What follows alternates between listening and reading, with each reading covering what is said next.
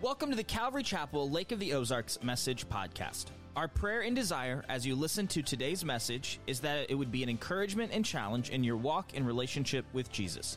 If you'd like more information about our church, please visit us online at ccloto.org or download our app in your app store today. Now, let's jump into today's message together.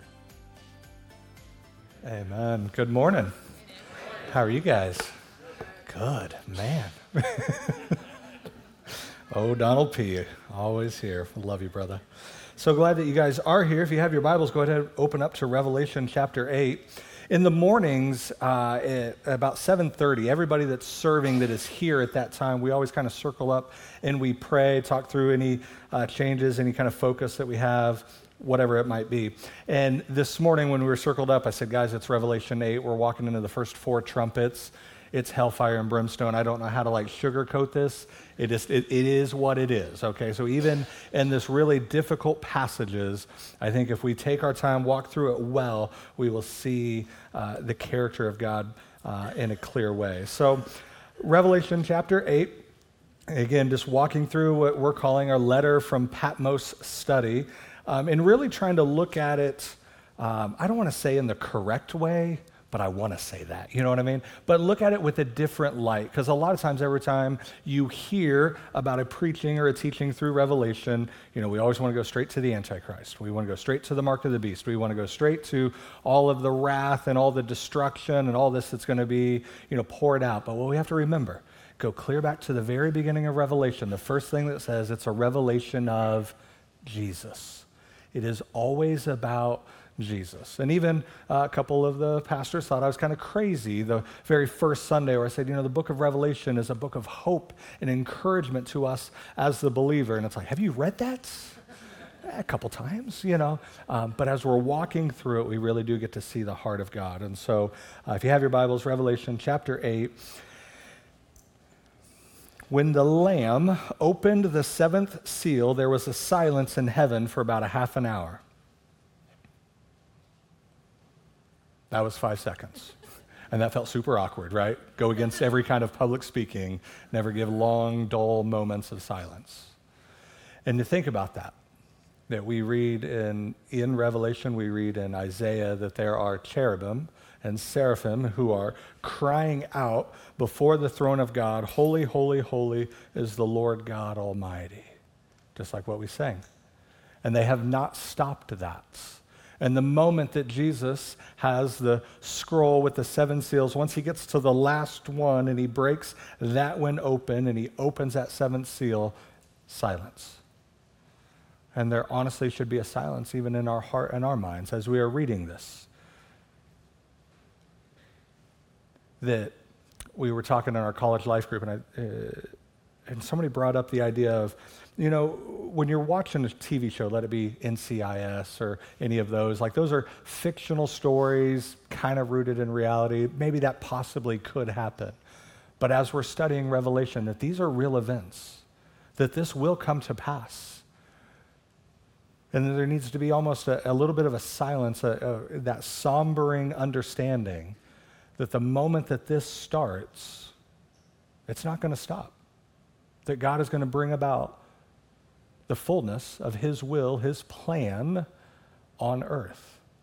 And even, even for us as the church this morning to study this, to walk through this, and, and we'll talk a little bit more about um, where we'll be, but there should be a silence even in our hearts and minds about that. This is very serious, and it should encourage us, but also challenge us that as we read and study this and, and we're hearing, you know, ratios, a fourth and a third and this and these and groups of people that, you know, every, every person has a name and every name has a story and every story matters to God. And, and some people will be walking through this and, and, and the true reality that there could be people that we know and love, that we are reading the events that they will be walking through. And it should challenge us as believers those that have put our faith and our trust in Christ, and not just theologically, but practically, where the rubber meets the road, that it really should motivate and change in us, that we can't just read and study this and then just go back to our normal job as ever, you know. just like we've always have. Like it should create in us a marked difference. Then I saw the seven angels who stand before God, and the seven trumpets were given to them. And another angel came and stood at the altar with a golden censer, and he was given much incense to offer with the prayers of all the saints on the golden altar before the throne. And the smoke of the incense with the prayers of the saints rose before God in the hand of the angel. Then the angel took the censer, filled it with fire from the altar, and threw it on the earth and there were peals of thunder and rumblings, flashes of lightning, and an earthquake. Now, when the seven angels who had the seven trumpets prepared to blow them, the first angel blew his trumpet. And there was followed hail and fire mixed with blood, and these were thrown upon the earth. And a third of the earth was burned up, a third of the trees were burned up, and all green grass was burned up the second angel blew his trumpet, and something like a great mountain burning with fire was thrown into the sea, and a third of the sea became blood. A third of the living creatures in the sea died, and a third of the ships were destroyed. The third angel blew his trumpet, and a great star fell from heaven, blazing like a torch, and it fell on a third of the waters, of the rivers, and the springs of water. And the name of the star is Wormwood and a third of the waters became wormwood. And many people died from the water because it had been made bitter. The fourth angel blew his trumpet, and a third of the sun was struck, and a third of the moon, and a third of the stars, so that a third of their light might be darkened, and a third of the day might be kept from shining, and likewise a third of the night. Then I looked and I heard an eagle crying with a loud voice as it flew directly overhead. Woe, woe, woe to those who dwell on the earth at the blast of the other trumpets that the three angels are about to blow. And so, as we are walking through this seven year period that Daniel gives us kind of some understanding about, this seven year period called the tribulation, we see God pouring out his wrath, but he's doing it in a very orchestrated way, a very timely manner. Like it might seem like chaos on the earth, but to the will of God, it's very orchestrated and controlled. Because to think about it, like if, if he wanted to, he could pour out all the seals, all the trumpets, all the bowls that we haven't even talked about yet, absolutely decimate the earth, and he would not lose any part of his character. But he doesn't. And there is a reason for him orchestrating it this way. There's a reason for not just how he's pouring out his wrath, but even the restriction that he is placing upon himself and the manner in which he is doing it. And we see it kind of in three main waves. Again, the seals, then we're in the trumpets right now this morning, finish up the other couple uh, next week, and then uh, later we'll get to the bowls. And so we see these three waves of God's wrath. And if you remember those kind of like Russian dolls that like nest within themselves, right? Or if you're not Russian, I always love when you go to like a family Christmas thing or you hand a big old gift to someone and they open it up only to open up the box and they find another wrapped gift and they have to open that one to find only another wrapped gift. And then they get really irritated, annoyed, because by the time they have this big gift, it's down to this like really small, measly present, right? So the real gift is just watching their agony. They're like, that's just what I wanted to give myself to watch you suffer, right? And so these, these waves of God's wrath are resting and nesting within themselves. What we see is through the seven seals, once we get to the seventh, and that one is opened up, that's the seven trumpets. And then once we get to the seventh trumpet and it is opened, or the trumpet is blown, we see the seven bowls or vial of God's wrath. And we see this, again, very orchestrated, time away, not chaotic unto the Lord, because this is His will. This is Him finishing up the events of human history. And some of this is kind of uh, very uh, different for us as we are going to walk through. Again, so we see this silence in heaven. You know, that, that would be, you know, we, we think of like the praise that is continuously going, but the moment that Jesus breaks that seal, nothing. And there's silence. And it should be a sombering or even a sober reminder of the severity of what is going on. And this is just the seventh seal. We still have two more full waves of God's wrath that He's going to pour out. And, and we are getting a picture like we're kind of almost in the throne room with God. We are seeing the events there. Again, are they figurative, literal, you know, uh, symbolism? Well, they're rooted in reality just like the events. So we're watching that in the throne room, but then we see the, we see the cause and then we see the effect of what's going to be on earth. So in the throne room, we see an angel roll up with a little bugle, a little do do do do. There, that's the most musical I'll ever get for you, right there.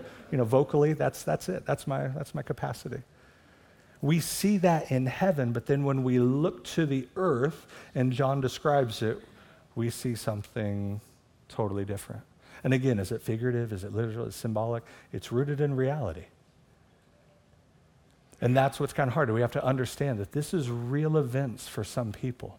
That this isn't like, oh, that might happen. And, you know, some of us have that uh, eschatological es- eschatology, those end time views, that it all just pan out. You know, oh, God, it'll just all pan out His way. True. It will pan out God's way. He is absolutely sovereign in control. And He has given us revelation of what that is so that we could walk not in ignorance, but we can walk with wisdom. And there's even going to be some parts of this that we're not given. Like, uh, we'll get to it later, but God says, not in His Word that I'll reveal it here, but He says, at that time, I'll give you wisdom in that moment so that you know. And that's very unique to it because He wants us to walk in wisdom, not to walk in ignorance. You know, and it's kind of, I'll be honest, a few people, when they found out we are going to walk through Revelation, they were like, are you, are you sure about that? Like, well, it, it is one of the books of the Bible, you know, and, you know, all scripture is profitable. So, yeah, we're going to walk through that. And they're like, whew. You know, and, and to be honest, there's probably even some moments that I was even thinking that, like, do I really want to walk through Revelation? Like, you know, leading up to Christmas, open up your Bible, Revelation, death everywhere, you know, little baby in the manger, here we go. Like, thinking through some of those. But honestly, a, a few people that have really ex- been open and honest with me to say, you know, at the beginning I was very hesitant. But what I found each week is this has been a great encouragement for us as the church. But at the same time, it is a very sombering, sobering reminder of God's heart, and we see Him through this. And so, one of the things that's unique about this is if you continue on, we see these seven angels that roll up, and then there's another angel, an eighth angel in a sense. And he came, and he's going to stand, verse 3, at the altar with a golden censer, and he was given much incense to offer with prayers of all the saints on the golden altar before the throne. You know, and that's unique because there's nowhere else in the New Testament that is commanding us as the church to give incense, right? Like, we, we have no altar of incense up here.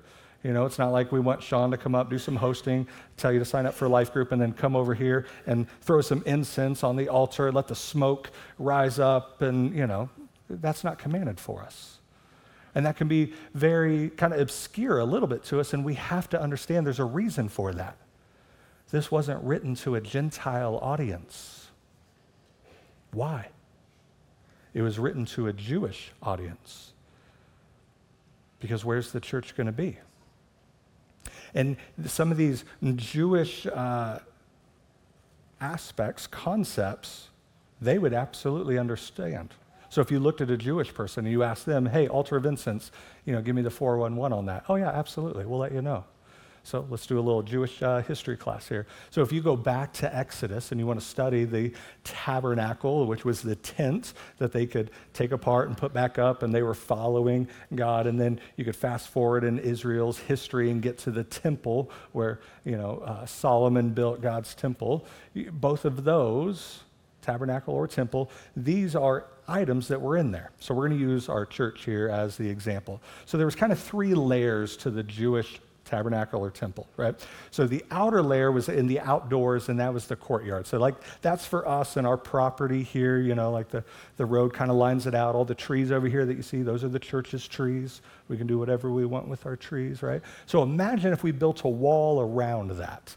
Everything outside of the building, but inside that wall would be the temple courtyard, we'll say right? And there were certain things that were outdoors there, like the altar of sacrifice where they'd burn the burnt offering. So you throw a whole bowl up on some fire and had a really nice smoker, you know what I mean? You hit it with a good rub and low and slow, nice and tender, right? Jewish people love a good brisket. Let's go. So do I. So glad I'm adopted into this family. And then you would walk into the building, and then, then you had kind of the foyer space, we'll call it, and that's going to be the holy place and there were three main articles that were in there, and you can study these in Exodus, and they all point to Jesus. All of the articles of the temple and the tabernacle point to Jesus. So you walk into that holy place, and what do we see? Three main things. You got the table of showbread. Just touches my heart, right? I'm a, I'm a carbohydrate kind of guy. And so I love bread. And like the Lord wants me to have bread. And I love that about him. So you'd walk in, and the holy place is a bakery. It's like, amen, right? You go to serendipity, you walk into the holy place of the bakery, and you get some of that sourdough. It's like, you just feel close to the Lord. Amen. And so there was the table of showbread, and we understand Jesus said, I'm the bread of life. And then you look over on the other side of the room, and this was there, the big candlestick, the menorah that was giving light, and Jesus says, I'm the light of the world. And so we have all these articles that are pointing to Jesus. And then there was one more thing the altar of incense. It was about two cubit high, which is a standard measurement that we all use today, right? A couple cubits, of course. It's about 20 inches per cubit, so maybe just uh, three feet, maybe, it'll be 60 inches. So it was two cubits high, and it was a cubit by cubit, right? And they would, every, the priest was commanded every morning when the sun sunrise and every sunset, the high priest, they would have to go in and they would put incense on the altar and burn that, and the, and the smoke would rise up.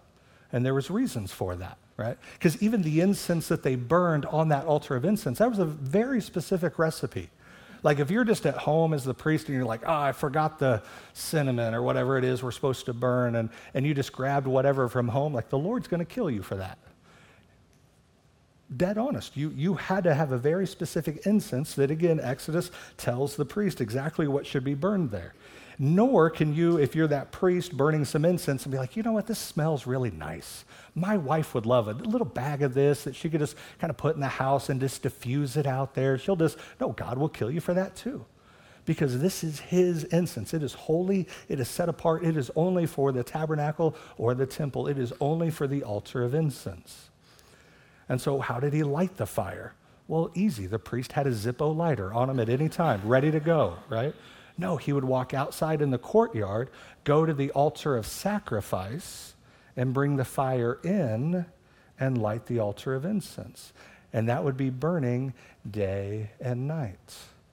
And then one time a year, so on this cubit by cubit, at the very top of it, at each corner was a horn and it was made of acacia wood. It was covered in gold, even had rings on it and, and gold acacia wood poles, and that's how you carried it, almost like the Ark of the Covenant, because you, you don't want to touch that stuff.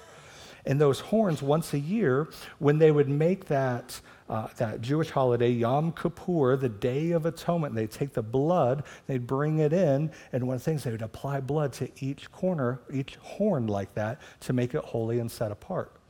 And as you walked into that holy place, that foyer of the temple and the tabernacle, it was placed right before the veil.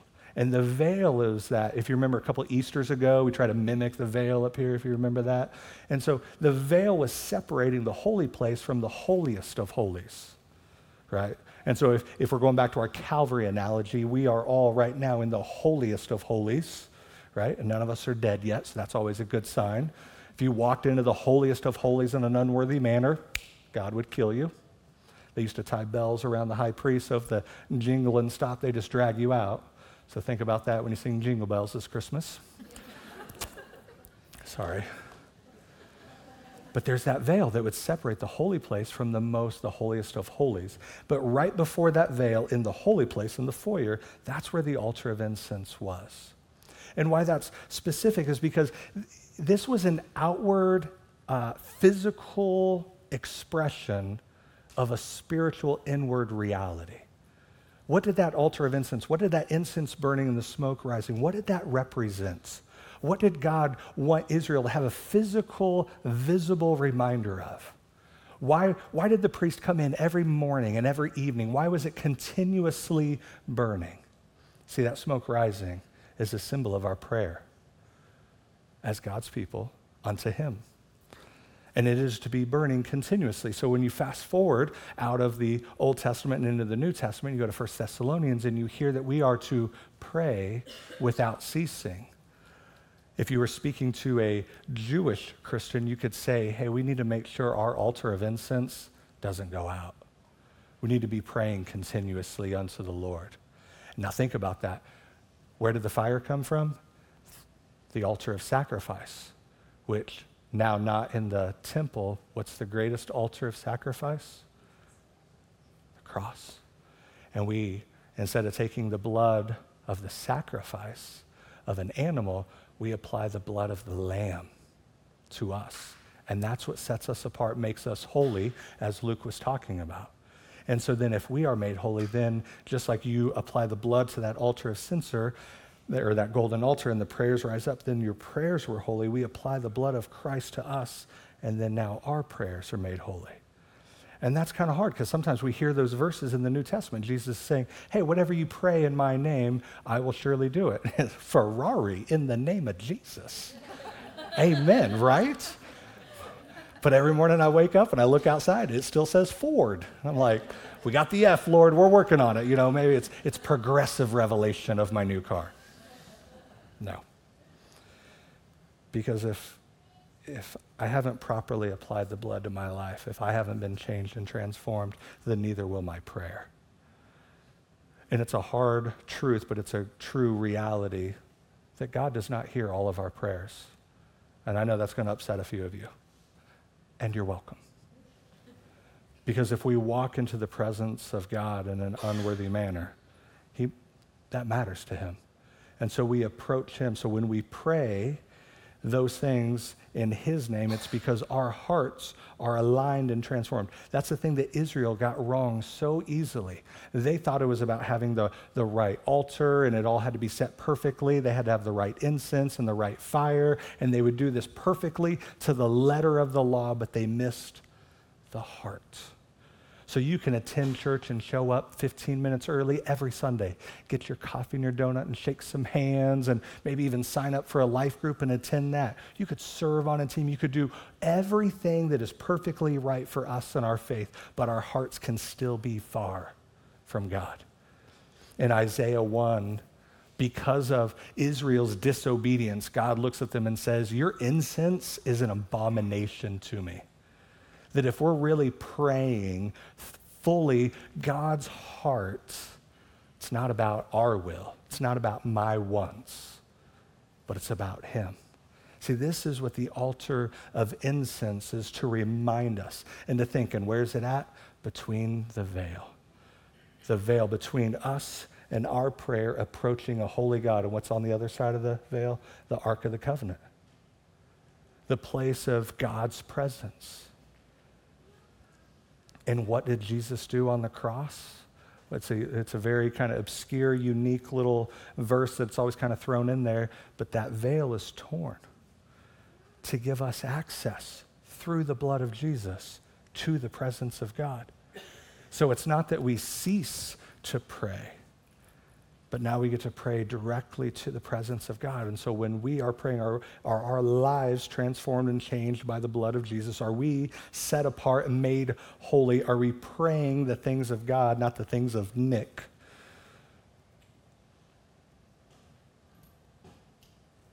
Are we aligning our lives to Him? Because there's a, a holy and a righteous way that this should be carried out.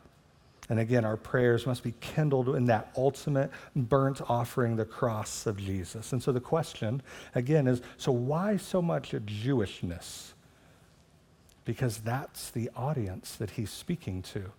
And, and, and for me and my eschatology, I would believe that the church is going to be raptured up, as 1 Thessalonians 4 tells us, as Uh, 1 John 2 2, the propitiation of Christ tells us that he fully suffered the wrath of God.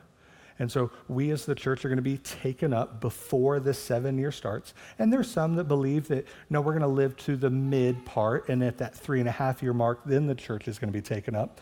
Mid trib rapture is what that's called. Some believe that you're going to make it, you're going to live all the way through the whole tribulation, and then you're going to be raptured. That's called a post tribulation rapture. And all I'm going to say is this we can have absolute harmony. It's not a salvation issue. That is a place we can disagree, but do not allow it to divide us. So even though I hold to a pre trib rapture and you might believe differently, all I'm going to say is you hope I'm right. As we're studying these events and we understand the fullness of God's wrath, you pray that I'm right. And then the, all, the other joke is always, I just wish God would take us however we want to believe. If you want to be taken out before, come on. If you want to live through half of it, sure, we'll mid trib you. If you want to live through the whole thing, you know, you're going to be last to the party, but sure, we'll take you out and post trib you. But we have to understand why, and we get clues because why is this so Jewish? Because the church is taken apart, is taken, not apart, taken up and away and is raptured out. And then God picks back up his dealing, his chosen people with Israel. And that's why in like if you read the gospels, if you read the church like Acts and all that, we have very little prophecy given from the Old Testament about the church. It was a mystery to them. They, and not a mystery like something mystical, it was just not known at that time. But we actually have a lot when we study the Old Testament, the major and minor prophets we have a lot that speaks of the tribulation because it's, it's the culmination not just of God's history and how he wants to shore up human history, but it's Israel's history here. And so we see this very Jewish context to it. And so we even need to read Revelation not from a Gentile perspective. It wasn't written for that because God's picking back up Israel, his chosen people, not his bride, his chosen people, and he's bringing out the fullness of it. And so, one of the questions that we have to ask is so, what are these prayers that we see that are being offered up? Well, I think one key area, if you just turn one page over, is Revelation 6. When we're walking through the seven seals, the fifth seal says that I saw under the altar the souls of those who had been slain for the word of God. So these are the tribulation saints, but they're crying out with a loud voice, verse 10 O sovereign Lord, holy and true, how long before will you, or yeah, how long before will you, you will judge and avenge our blood on those who dwell on the earth? Those who dwell on the earth. That's a key phrase. Remember that. We'll bring it up later. And so we see these tribulation saints crying out to the Lord. We hear these prayers Lord, how long are you going to go until you do something to those that killed us for your word? We we put our faith and our trust in you and we are killed for it. Are you, is there ever going to be some vengeance of the Lord? How long before that's going to happen? So I think that's a part of the prayers that we see from this angel. Another part, I, I like Romans chapter 8. So if you want to turn there with me. Romans 8, right after Romans 7. It's kind of unique how it does that. Looking at verse 22. For we know that the whole creation has been groaning together in the pains of childbirth until now. All of creation, not just the church, not just believers, but the whole creation, not even just people. I think even the earth is groaning. And not only the creation, but we ourselves who have the first fruits of the Spirit. Like we're given first fruits of the Spirit. We understand the promise of that that we are going to be the same resurrection that Jesus has, we will experience. That's a first fruits of the Spirit. And we groan inwardly as we wait eagerly for the adoption as sons, the redemption of our bodies. So every morning when we wake up and we look at ourselves in the mirror and you know, a little more wrinkles, a little less hair, everything's getting a little more saggy. It reveals to us our body is groaning, literally. Sometimes it just hurts. You hear somebody get up and they're like, literally groaning because we want the redemption of our bodies. That even this decaying process that we're in called aging is a testimony that it won't be like this. And our body groans for that. Even the other day, uh, my eight year old Emmy was sitting uh, right next to me on our chair. We're just sitting there rocking, watching TV, and she looks over and she goes, Wow, you have a lot of ear hair.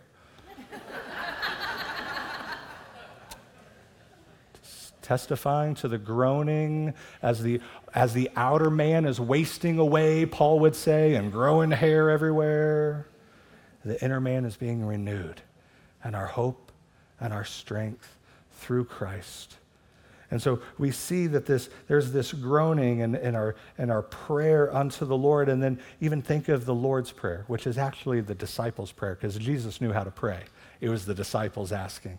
Jesus, teach us to pray. And what's like the second line that he says? Thy kingdom come, thy will be done on earth as it is in heaven. And we love that prayer until we read Revelation and understand what a coming kingdom of God is going to look like, what the coming will of God in heaven, the holiness and the righteousness of God. And, and how does that conflict with the sin and depravity that we see on earth? And that's a bold prayer to say, Thy kingdom come, Thy will be done on earth as it is in heaven. And so we sit in the tension of this prayer. We sit in the tension of God's wrath, understanding that it is a refining fire, that we look and we groan outward, like even the atheist groans outwardly, wanting vengeance and redemption. That he sees the suffering and the pain of this world. And, and a lot of times they shake their fist at God and say, How, how could God be loving and so cruel at the same time? Because they see something broken. But how do you see something evil or wrong without understanding what is right and what is good. So, even in their articulation of, what, of seeing a broken world, they're testifying, groaning for something that is good and perfect. They're crying out for God, they're crying out for redemption. They just don't know the words to use. But inwardly, they feel it. They know something is wrong. And so we sit in that same tension as believers that we want the wrath of God, that we pray, yes, like every time you click on the news and you see the crazy head, you know, news articles and the headlines that are going on, it's just like, how long, Lord? How long are you going to keep allowing the depravity and like how worse does it have to get before you step into something like that? We're not that we're tribulation saints, but we're almost having that same kind of prayer. How long, Lord? Knowing that we're not destined for that. First Thessalonians is very clear. For God has not destined us for wrath right? We are not going to endure the wrath of God whatsoever. We will be raptured out. But it says, but to obtain salvation through our Lord Jesus Christ, not just the salvation from our sin, but the punishment of our sin. That he saves us from the wrath of God and he saves us unto himself because he has not destined us for that wrath. Let's think of it this way. Husbands, got any husbands here? Look over at your wife. Look over at your wife right now. Give her a little wink, right? You can wink at your wife at church. It's better than somebody else winking at your wife at church. Amen? Amen. Go ahead and wink at her there. Just, just, I'm trying to be a wingman, trying to help you out. Flirt with your wife a little bit. That's okay. That's what the Lord wants you to do. You love her, don't you? I see mine. I see you over there. Who here who loves his bride would beat her?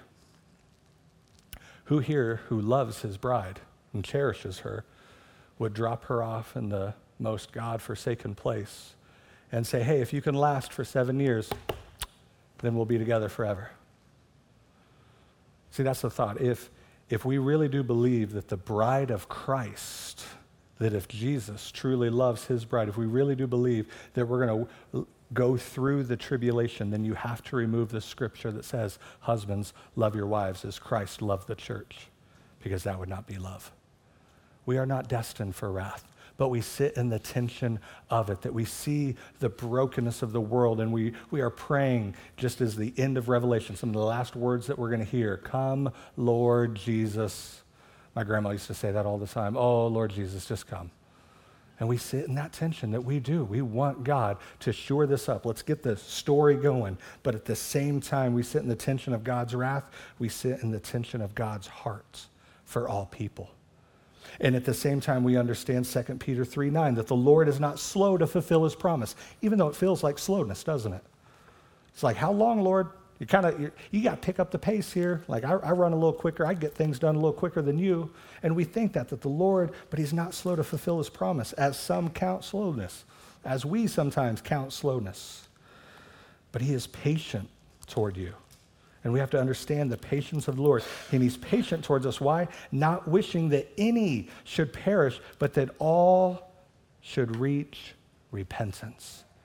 So we sit in the tension of God's wrath, but also God's heart for all people. 1 Timothy 2 3 and 4 says, God, our Savior, who desires all people to be saved and to come to the knowledge of the truth. Thy kingdom come, thy will be done on earth as it is in heaven. That we sit in the tension, yes, Lord, please come pour out your wrath on, on the evil and the depravity that we see. Refine the world. You know, we understand the promises of Daniel that there'll be an end to sin, there'll be an everlasting righteousness, and we cannot wait for that. We eagerly wait for that. But at the same time, Lord, wait. Because I understand your heart for all people. And even though we want the return of the Lord, we ask, wait, why? Because there's people in our lives that do not know you, Jesus. There are people that do not have a saving relationship with you. And we know that once this roller coaster of a ride starts, we understand what they will have to live through. That even though we as the church are not destined for that, it is for those that have rejected Christ.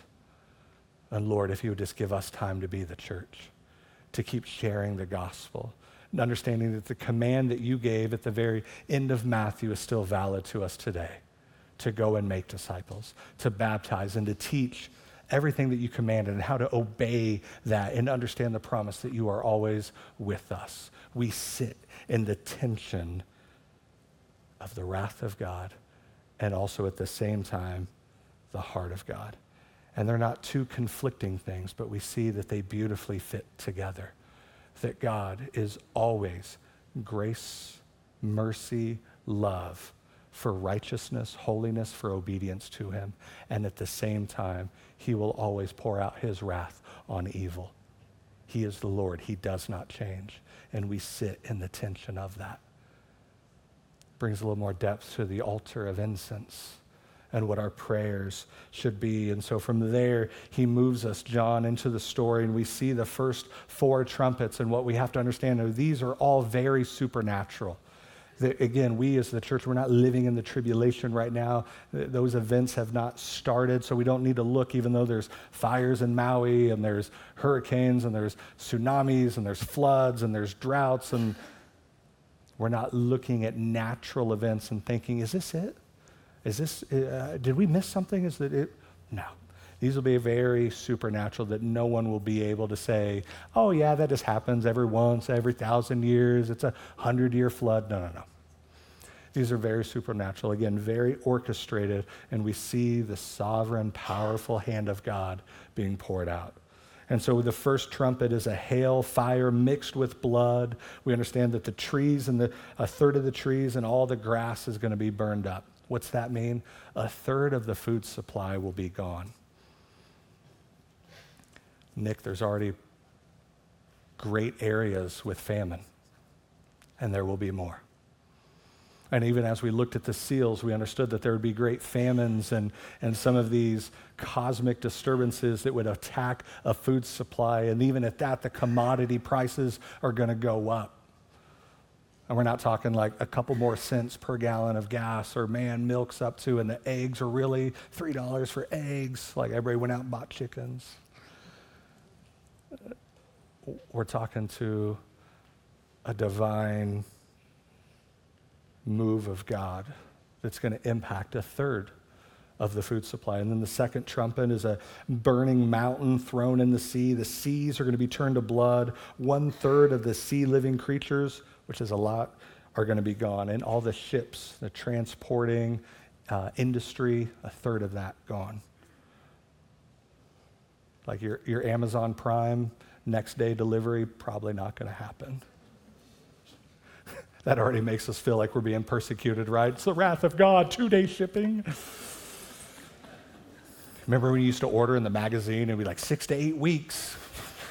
I didn't even know what I ordered six to eight weeks ago. then the third trumpet, a star will fall and it'll hit the rivers and the springs, and it has a name called wormwood. And, it, and wormwood, it's a bitter substance, and so it's a symbol for bitterness and sadness. It's where we get the word absinthe from, meaning undrinkable. I mean, one of the one of the ministries we support as Calvary Chapel. If you walk into the cafe there, you'll see this like bucket with this weird little filter, and it's, it's fil- filters of hope. That one of the leading causes of death in children globally, a lack of access to clean drinking water, to the tune of like thirty thousand kids every day. And then whatever this again figurative, literal symbolism, something's going to hit and cause a third of the clean drinking water to be bitter and to be made undrinkable. And then the fourth trumpet, the sun, moon, and the stars are going to be hit. There's going to be an increased darkness. And we could all joke and be like, I'm not afraid of the dark. yeah, you are. When it's divinely orchestrated, that it's a, it's a visible representation that, we, that they will endure and, and sense not just a darkness physically, but a darkness spiritually. That will be this increased darkness. Like we, we have a hint of it. So if you want to turn with me, Matthew chapter 24. If you remember a couple weeks ago, we kind of opened up Matthew 24 at the same time, reading Revelation. We, and this is Jesus talking to his disciples. His disciples asked, said, Hey, tell us, when will these things be? When will be the sign of your coming and the end of the age? That's why we skip kind of over the whole church. He's like, oh, okay, I'll tell you, because it's a very Jewish type of thing that we'll talk about. For then there will be a great tribulation, such as not been from the beginning of the world until now, no, and never will be. Again, we won't be confused. Anybody that has to live through the tribulation, they won't be like, is this it? Is this what those Christians were talking about? No, they will know. And if those days had not been cut short, no human being would be saved, but for the sake of the elect, those days will be cut short. And so we see not like that a 24 hour is going to be taken down, but we see this increased darkness. There'll be a shortening of daylights. And again, we can go back to the Old Testament. So if you want to go to Amos, Amos speaks of this. So, Hosea, Joel, Amos, chapter 5. Sorry, chapter 8. One more page. Verse 9. And on that day declares the Lord God, I will make the sun go down at noon and darken the earth in broad daylight. On that day. What day is he talking about? The day of the Lord where we think it's a 24 hour period. When you hear the day of the Lord, it's this whole campaign of events. It's what we are walking through right now. So on that day, declares the Lord, I'm going to make the sun go down at noon and darken the earth in broad daylight. And so we see this one third, right? So when we were in the seals, church is raptured out, and we have a fourth of everything was taken out. A fourth, a fourth, a fourth, even of mankind. A fourth of the world's population will be killed in the seals. And then here we have a third, to which we will read in the next chapter next week that a third of the human population will be killed in the trumpets. And this is the first part of the tribulation. This is in the first three and a half years. At the seventh trumpet, that's what starts. That's where the Antichrist will break his covenant with the Jews. And then it's literal hell on earth. And so a fourth in the seals, a fourth, and then a third in the trumpets. Again, allow that silence to impact our heart and to our mind and to understand these aren't mythical events, but this is real human history that God has given us revelation to understand. But again, one of the issues we could have is if we overly focus on the minority, if we overly focus on the destruction, we're going to, and, and at times use that to look back at God, that's where that question comes up. How can we have just such a merciful, loving God, but all of this suffering and destruction? Like, why would God allow all of this?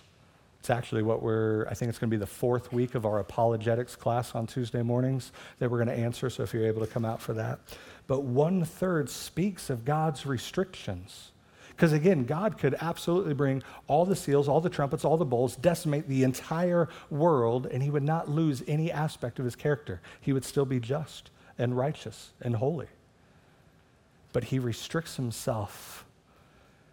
In the seals, he only attacks a third. He only pours out, or a fourth. And then in the trumpets, he only pours out a third upon them. And so we see this as an evidence of his mercy. And then if you go to verse 13, back to Revelation 8, it says, Then I looked and I heard an eagle crying with a loud voice as it flew directly overhead. Again, why? Because we have three more trumpets. So woe, woe, woe to those who dwell on the earth at the blast of the other trumpets that the three angels are about to blow. And here's a key little part. Did you see that line again? Those who dwell on the earth. We read that before we as the church are never called earth dwellers. We as the church are never called those who dwell upon the earth. No, no, no. Philippians 3 is clear. Our citizenship is in heaven. We are not called earth dwellers. Even, even the tribulation saints, how long before until you carry out your vengeance on those who dwell on the earth? It's speaking of those that have rejected Christ and salvation in him and him alone. So, why such warning?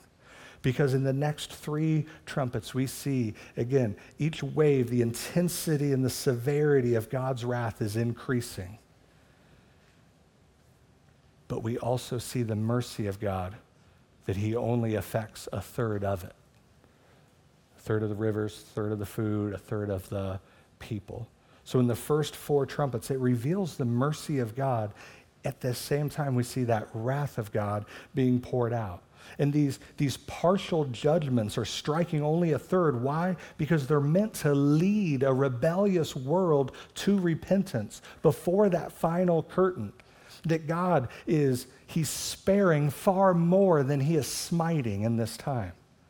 He is, he's only smiting a third. Why? Because he wants to spare two thirds. And we'll read at the end of Revelation 9 where it says that they won't repent. But that's a matter of their will, not a matter of their opportunity. That God is pouring out, yes, his wrath on a third, but at the same time, in the greater, he's pouring out his mercy to two thirds that he's restricting that to show his mercy because why? He's the same god that we read about when we're back in 2 peter and 1 timothy that he wants all people to reach repentance that he wants all people to be saved and come to the knowledge of the truth. And so we as a church we hold fast to the call and the command upon us. So one of the things we said i think last week or the week before the gospel was never meant to stop at us, but to flow through us. And even though we sit in that tension and we see the evil and we could ask ourselves, Lord, why don't you do anything? Because at the same time, people are coming to a saving relationship with Him. It's kind of the same way that I will never, and I will kick you out of my church, assign anybody to stand at the front door and say, Sorry, we're too full today. You need to go down the street. That is not our heart because a lot of times we can, you can have that. You know, the church is getting kind of full. Like, you've heard testimony of churches saying that, like, enough is enough. Like, how many more people? I mean, it's like, are you really saying that? Like, oh, the problem we have, so many people want to come to church on Sunday. We got to fix this, right? We got to thin the herd down a little bit. No. Because where were you when you wanted to find a church home that you could plug in and find community and find hope? Imagine you in that brokenness, and somebody stands at the door and says, Sorry, no vacancy, we're too full today. That will never happen at Calvary Chapel, at least as long as I'm still a pastor. Because when I was in my brokenness, far from God, searching and looking for hope, I was accepted and welcomed in. And so, God, even in my life, we see the same mercy, the same sparing, because He's the same God. So, whatever he does in the tribulation, it's the same God that we serve today in the church. And so we have to look at our lives and ask, where has he provided and not smite our lives, but he's sparing in our lives, that he's giving us opportunity and space and a moment to possibly come to him in salvation. In a room this size, those watching online upstairs in the loft, That maybe just like the Israelites with the uh, golden censer, the golden altar of incense, that you've been doing everything right perfectly to the letter of the law. But the Lord would look at you and say, I never knew you because your heart is not near him. See, his mercies are new every morning. That as we woke up and took breath into our life, we took in the mercy of God that he provided us another opportunity for salvation or another opportunity for repentance. That maybe for us, that there's something that we're dealing with, it's something that we're fighting and struggling with, and it's that secret sin that we don't want anybody to know about. Understand that God is sparing you, He is providing you opportunity to turn to Him in repentance, to turn to Him in confession. It's actually what today is for the 21 days of impact. Whom do I need to confess to? And confession's hard, right? Confession, good for the soul, bad for the reputation. But what's worst for the soul is to keep trying to fight that sin and allowing those chains to hold you but walk in newness of life that we have in Christ. Understand the mercy of God this morning to allow us to be spared, to walk in righteousness with Him. And then lastly, why is God waiting? Why are we patiently enduring? Because there's people in our lives that do not have a relationship with Him. And the command and the call upon the church is still valid. No matter how much of Revelation that we study, it'll never take away the call for the church to be the hands and the feet of Jesus and to share the hope that we have, being ready to make a defense for the hope. And we do it with gentleness, we do it with respect. We don't beat people over the head with the Bible, but we invite them into a relationship with Christ. That there's probably someone and I hope the Lord is just absolutely grabbing a hold of your heart and your mind right now of someone that you need to talk to. Just like what Sammy said in her video. Hey, this is the season I'm in. I'm a stay at home mom. Rock on, girl. Good luck. All you stay at home moms, we're praying for you, right? Pray for the teachers that have all those kids. No, pray for the ones that stay home with the kids as well. Whatever season of life we're in, whatever position we have, whatever, all those are platforms for the gospel. And He is sparing, He is allowing space within His grace and His mercy. And the call and the command is still upon us to go and to share and to serve and to teach and to love. Be the hands and the feet of Jesus. Pray with me. Father, we love you. We trust you, Lord. We just thank you for this morning as we drink deeply from your word. Lord, some of this is hard to think through, hard to fathom what your wrath will look like poured out. And we just hold fast to the promise that we know we are not destined for this because we are predestined to be adopted as sons and to be co heirs and be with you around the throne. And so we hold fast to those promises. And at the same time, in that same tension, Lord, use us. Let us be focused on the call and the command that you have for us as the church. That in gentleness and respect, we continue to share the hope that we have found in you, Jesus. So lead us, guide us, use us, that we would be useful vessels in your hands. And we pray this in the name of Jesus. And everybody said,